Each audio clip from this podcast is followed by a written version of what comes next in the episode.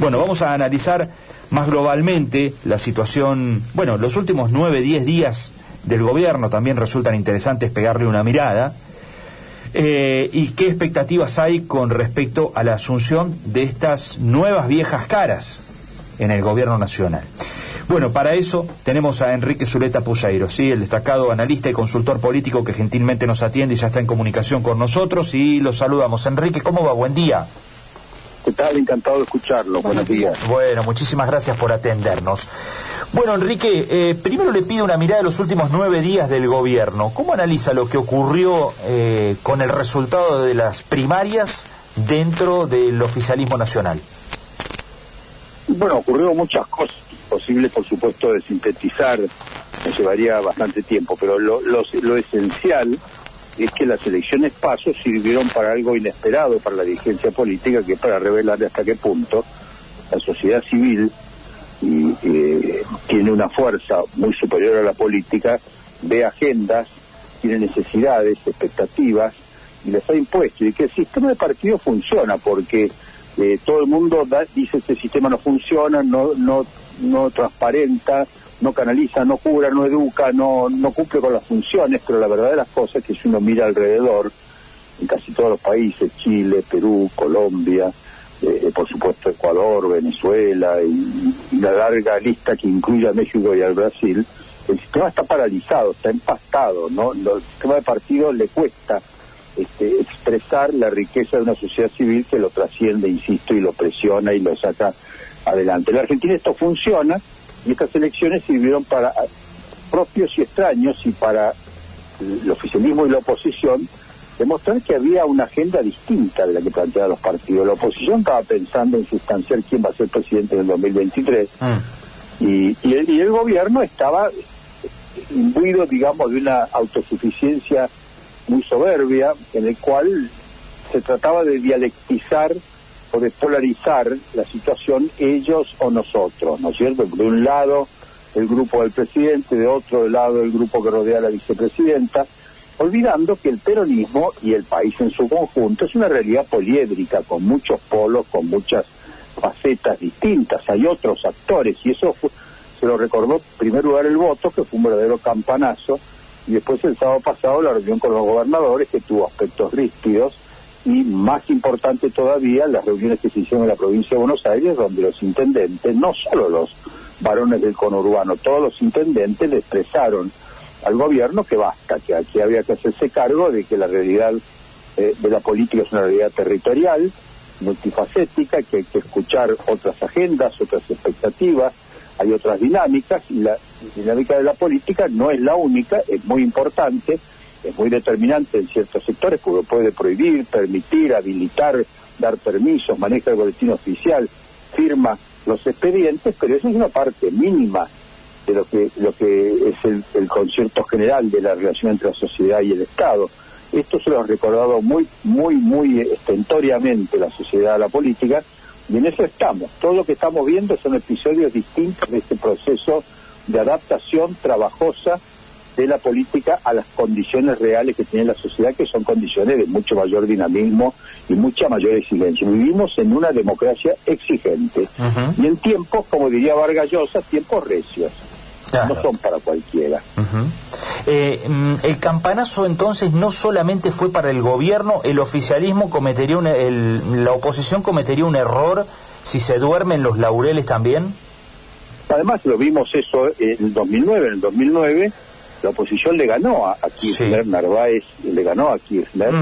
Al día siguiente la oposición ocupó el Congreso, el, Grupo A, ¿no es cierto? Ocupó casi todas las condiciones, comisiones fundamentales.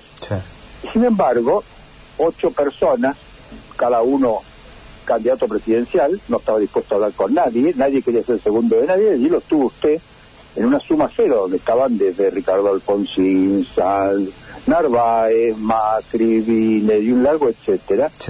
Ahora también pasa lo mismo. Si esta tarde, en esa foto que se van a sacar en un hotel, largara el torneo de los egos, la lucha fue esta vez entre Rodríguez Larreta, Manes, Sustó, este, Bullrich y eh, Frigerio, y el grupo de gente, o los gobernadores, Morales o, o Valdés, eh, para ver quién, y Cornejo, a ver quién es el futuro presidente, entonces volverían a tocar la lira mientras que Roma arde y la gente le retiraría ese crédito. ¿Cómo se lo retiró?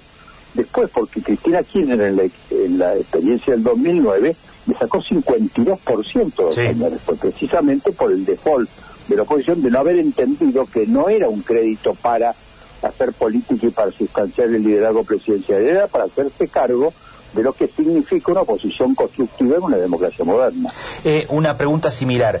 Eh, ¿La oposición no debería entender de que este es un voto en favor de ella, sino en contra de las gestiones y de la agenda prioritaria que tiene la clase política? Por supuesto, los dirigentes de la oposición no, hicieron absolutamente nada, poquísimo. Esto lo hicieron los medios de comunicación, las asociaciones empresariales, la, la protesta de la sociedad, la manera en que se expresa. Eso fue lo que le planteó al gobierno un freno, lo obligó a negociar de alguna manera y esta negociación termina estos días cuando un grupo de ministros con mucha seniority, muy especializados, que conocen sus áreas, uno puede o no compartir sus ideas, pero la trayectoria de estos ministros es muy importante. Ustedes han resumido hace un rato la de Domínguez, pero ni hablemos de la de Firmo, que fue el hombre que durante todos los años del kirchnerismo manejó el Ministerio de Educación, generó la Ley Nacional de Educación, creó el Ministerio de Ciencia, Tecnología e Innovación Productiva que iba a ocupar, fue el caso de Aníbal Fernández, que ha sido dos veces jefe de gabinete, ministro de Justicia, ministro del Interior, eh, intendente de Quilmes. Ahora cuando la oposición vaya a hacer eh, campaña en Quilmes, no se va a encontrar con una dirigente de la Cámpora recién despetada. Se va a encontrar con Aníbal Fernández, dos veces intendente, con todos los fierros. Es política real, es política de realidades, me refiero cuando digo política real, y no apta para simplificaciones ni para relatos este, esquematizantes.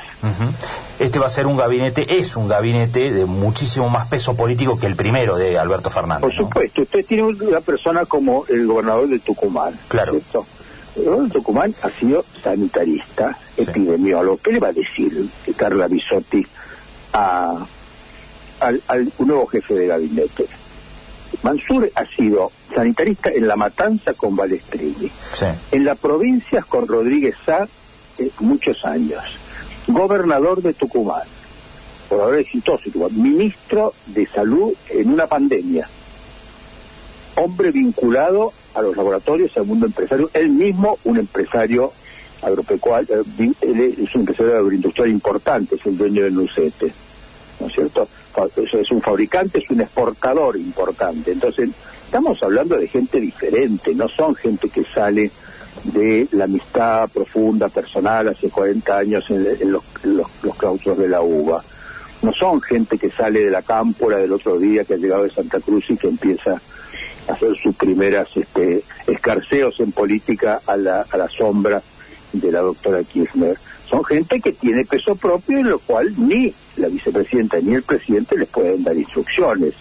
Lo tienen que escuchar, mm. porque son gente que tiene territorio, han sido intendentes todos ellos, han sido candidatos, han recorrido muchas veces las provincias, han perdido elecciones. No es verdad eso que se dice que el peronismo no sabe perder esta gente, Firmos ha perdido cinco veces elecciones, y ni hablar eh, Fernández y Domínguez, que protagonizaron la elección en la provincia de Buenos Aires y fueron pulverizados por María Eugenia Vidal. Son gente que está acostumbrada a gobernar bajo condiciones muy severas, ha estado, han sido menemistas, han sido kirchneristas uno, kirchneristas dos, hmm. y ahora están en una nueva etapa son gente joven por otro lado y que tiene territorio, tienen sobre todo el aval importante de los gobernadores que son por lejos el fiel de la balanza en la nueva estructura del poder en la Argentina. Claro.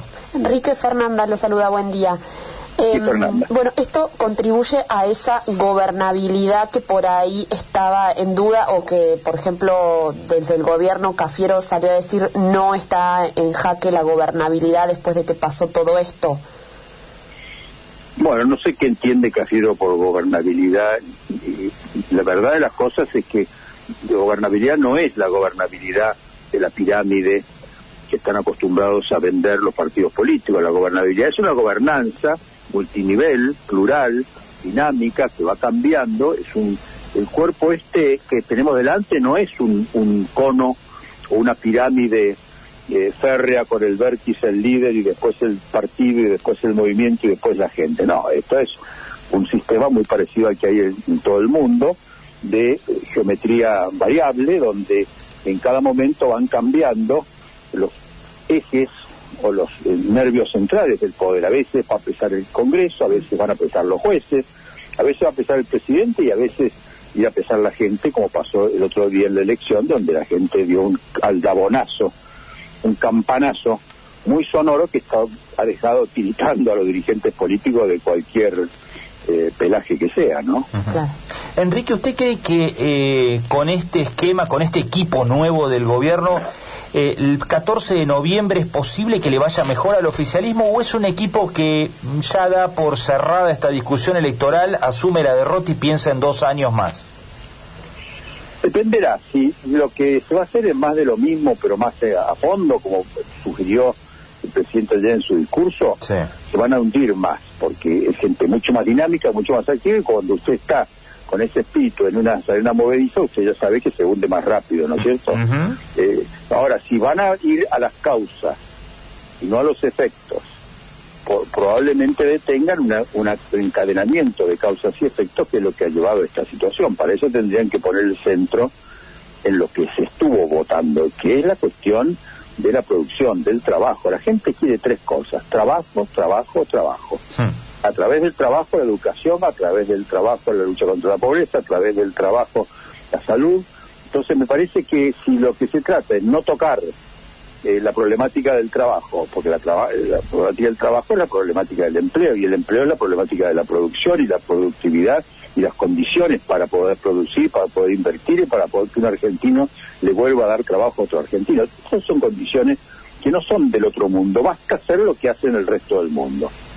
¿No es cierto? Ahora sí, eh, eso no se mueve, no se toca, como que quedó un poco eh, en el discurso de Tecnópolis repetido puntualmente ayer, y creo que no hay ninguna posibilidad, porque la, gente pide trabajo y le responden con ciencia, tecnología, seguridad ciudadana, cosas muy importantes, pero que no son centrales. Lo que se votó no es, no son esos aspectos. Se votó, dice llanamente, un no a una política económica y social, sobre todo, que no funcionó. No es ponerle dinero a la gente. La gente sabe que ese dinero en el bolsillo es basura. Son títulos, son... No, no, esto es muy importante, las 24 cuotas y el IFE. No, son nada en la vida de una familia, absolutamente nada. Mm. Eh, eso no es lo que la gente está pidiendo. No está pidiendo poderse comprar un lavarropas o irse en el, en el previaje asegurarse el, veraneo en Córdoba o en Mar del Plata. Quiere otras cosas, quiere tener un sentido en su vida y tener un camino relativamente comprensible de cómo se sale de esta situación. Eso es lo que fracasó el gobierno, que me parece que tiene una fuerte derrota cultural. Los valores, las ideas, los eslogans están atrasados de la misma manera que los valores, las ideas y los eslogans del PRO o, de, o del radicalismo asociado al PRO, no de todo el radicalismo, este, tienen el mismo problema. Son eslogans que piensan en una sociedad de los años 70 unos, de los 90 otros, y esto no es así. Un, peso no es igual a un dólar. Hmm. Es el sueño de, la convertida que tiene todo dirigente, vamos a decir, de Cambiemos.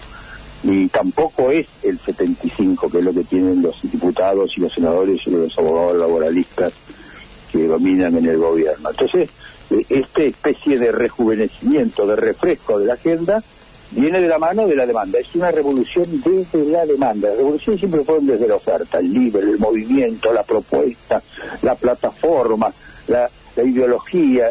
No, la revolución viene ahora desde abajo, en todo el mundo, hmm. desde las necesidades, las expectativas y los proyectos vitales de la gente que condicionan a la política y lo obligan a adaptar. Lo que estamos viviendo son los esfuerzos durísimos de la dirigencia política para adaptarse a estas nuevas condiciones, a este nuevo ecosistema. La última, Enrique, eh, dado este panorama, llama la atención que del área económica, de la producción y demás no hubo cambios. Sí, eso responde a que el gobierno no quiere tocar una especie de tolerancia paciente de los mercados. Los mercados han funcionado bien antes, durante y después de las elecciones. Dice, no vaya a ser que nosotros toquemos algo ahí y se nos desmoronen los mercados, porque si se nos desmoronan los mercados viene una hiper. Y si viene una hiper, este gobierno que no pudo organizar una cola de jubilados en su momento. Imagínense cómo operaría. Si, si ante un resultado ficticio, porque es ficticio las pasos, no son las elecciones, es un invento argentino. Si ante ese resultado se produce semejante descalabro, ¿qué no pasaría si estallara la hiperinflación? Claro. O cualquier desastre. Este, fíjense, los volcanes de, La Palma o, este, o, las grandes inundaciones europeas. ¿Qué pasaría si el país tuviera algún desastre? Sí, hay que ver cómo funcionó durante la pandemia el, estado de respuesta de la sociedad es muy grande porque es una democracia exigente y el estado de respuesta de la burocracia y de las fuerzas políticas es mínimo. Mm están acostumbrados a, una vida gorda y si vivieran las exigencias que están viviendo la mayor parte de los países, los grandes y los chicos. Imagínense los 300 mil millones de rojo que estallaron en China, ¿no es cierto?, anteayer, y que están condicionando toda la salida del sistema monetario mundial. ¿Qué pasaría ese tipo de fenómenos si llegara a la Argentina? ¿Cómo, cómo, cómo reaccionarían los dirigentes? me parece, si, si reaccionaron de tal manera frente a la, aritmética electoral del domingo pasado, que no condicionó nada, no se votó nada, imagínense si pasara algo realmente significativo que hubiera que hacerse cargo. El 2001, el 2001 fue una situación de realidad. Sí, claro, eso estaba pensando. desapareció el sistema. Y los políticos no podían ir ni a comer afuera porque los sacaban a patadas. Mm. Se vayan todos. Ahora nadie dice que se vayan todos, dicen, hacete cargo. Claro. Hacete cargo y te estoy monitoreando, no te doy un cheque, te voy a controlar. Enrique, le agradecemos muchísimo, estos minutos ha sido un gusto. Muchísimas gracias, de acuerdo, hasta luego. Que ande muy bien, gracias. Enrique Zuleta Puseiro, eh, el analista y consultor político, la verdad que siempre es un gusto conversar con él. Este, el campanazo para todos, ¿sí? especial naturalmente que el que gobierna tiene más responsabilidad y se tiene que hacer cargo eh, pero atención que el campanazo es para todos, dijo Zuleta Puseiro, ¿no? Eh, el resultado de las elecciones, la demanda desde abajo hacia arriba, ¿eh? un tema realmente muy, muy interesante y muy complejo de análisis, y eso también lo hace muy interesante. Este, el resultado de las primarias, que el gobierno va a intentar con estos actores que venimos insistiendo desde ayer, son viejos actores, viejos generales, con los que intentará dar pelea de aquí para adelante a esa demanda que se planteó en las urnas. Ahora, la advertencia de Zuleta Poseiro es, si quieren hacer más de lo mismo más rápido, se van a hundir más rápido. La idea es aprovechar la expertise de estos nuevos funcionarios de la nación, que tienen todos un recorrido, una trayectoria. Recién lo explicaba muy bien, por ejemplo, el jefe de gabinete Zuleta Pusero, que le hizo todo el recorrido este, cuando fue sanitarista en la matanza con Balestrini, que después terminó este, trabajando en el área de salud también de San Luis, eh, que fue ministro de Salud de la Nación, que ganó la elección en Tucumán, que lleva dos gobiernos consecutivos en Tucumán. Bueno, es un hombre con una trayectoria muy amplia por supuesto la de Julián Domínguez, por supuesto la de Aníbal Fernández. Después uno puede discutir, que es otro plano de análisis, si está de acuerdo o no, eh, qué cree de esas carreras y este, en qué puntos está en coincidencia y en qué puntos no, o no tiene ningún tipo de coincidencia con ellos, pero el reconocimiento de que son personas que han transitado y que tienen una vasta trayectoria en la función pública, eso está fuera de discusión y de esa experiencia intentará seguramente el presidente echar mano para revertir esta situación. Veremos qué hacen de aquí para adelante, esa es la clave de todo esto.